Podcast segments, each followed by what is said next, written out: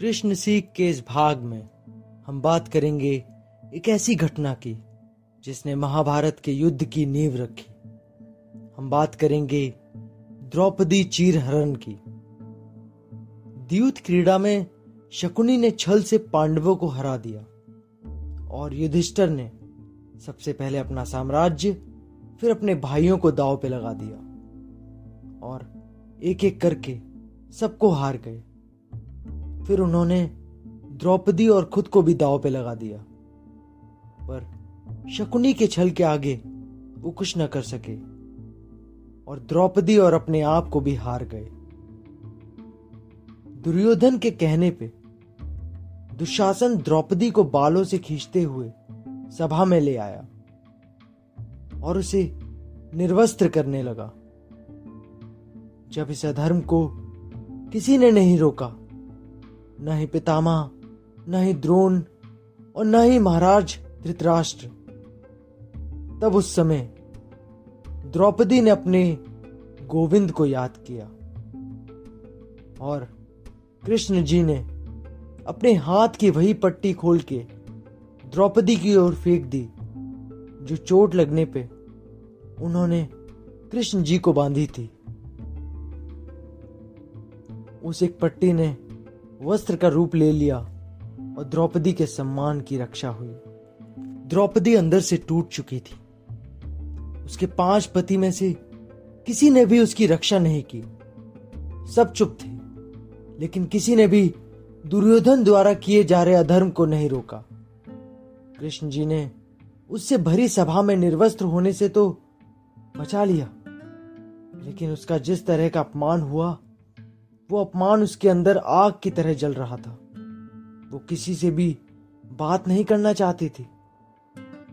फिर कृष्ण जी आए। उन्होंने द्रौपदी को कहा कि मित्र का कर्तव्य होता है कि वो अपने मित्र का दुख बांट सके। उन्होंने द्रौपदी से कहा कि द्रौपदी उन्हें यह हक दें कि वो अपना कर्तव्य पूरा कर सके। तब द्रौपदी ने अपने मन की सारी परेशानी कृष्ण जी को बताई। उन्होंने कृष्ण जी से पूछा कि जो भी हुआ, उसमें उसकी क्या गलती थी? क्या गलती थी कि उसको इतना कष्ट मिला? तब कृष्ण जी ने उन्हें समझाया कि जो भी दुख हमें मिलता है, कई बार वो हमारे कर्मों का फल नहीं होता। हम उस चीज़ के लिए जिम्मेदार नहीं होते। पर हाँ, हम उस परिस्थिति में कैसे प्रतिक्रिया करते हैं? उसके लिए हम जिम्मेदार होते हैं। मतलब जो भी प्रॉब्लम्स हमारे पास आ रही हैं, ज़रूरी नहीं कि उन सारी प्रॉब्लम्स के लिए हम ही रिस्पॉन्सिबल हों। बट उनसे कैसे डील करना है? उन प्रॉब्लम से आगे बढ़ना है? या उनमें डूब कर खुद को खो देना? ये पूरी तरह से हम पे डिपेंड करता है। कृष्ण जी ने उन्हें समझाया कि अगर वो उस गुस्से को अपने अंदर रखेगी तो वो गुस्सा उन्हें कभी भी चैन से नहीं रहने देगा और उनकी ज़िंदगी नरक बन जाएगी। उन्होंने समझाया कि जो कुछ भी हुआ, जब उसमें उनकी गलती थी ही नहीं तो क्यों खुद को सजा देना? क्यों गुस्से की आग से खुद को जलाना? कृष्ण जी ने द्रौपदी को बोला कि वो कौरवों को क्षमा कर दें। इस पर द्रौपदी ने उनसे पूछा कि क्षमा कर दें? मतलब जो कुछ भी दुर्योधन और उसके भाइयों ने किया, उसको भूल जाए? तो कृष्ण जी ने जवाब दिया, नहीं। क्षमा करने का अर्थ भूल जाना नहीं होता। उन्होंने समझाया कि बदला लेने और न्याय करने में बहुत फ़र्क होता है। बदला लेने का मतलब अधर्मी से अधर्म करना। और न्याय करने का अर्थ होता है, अधर्मी को उसके किए गए कर्मों का फल देके न्याय करना।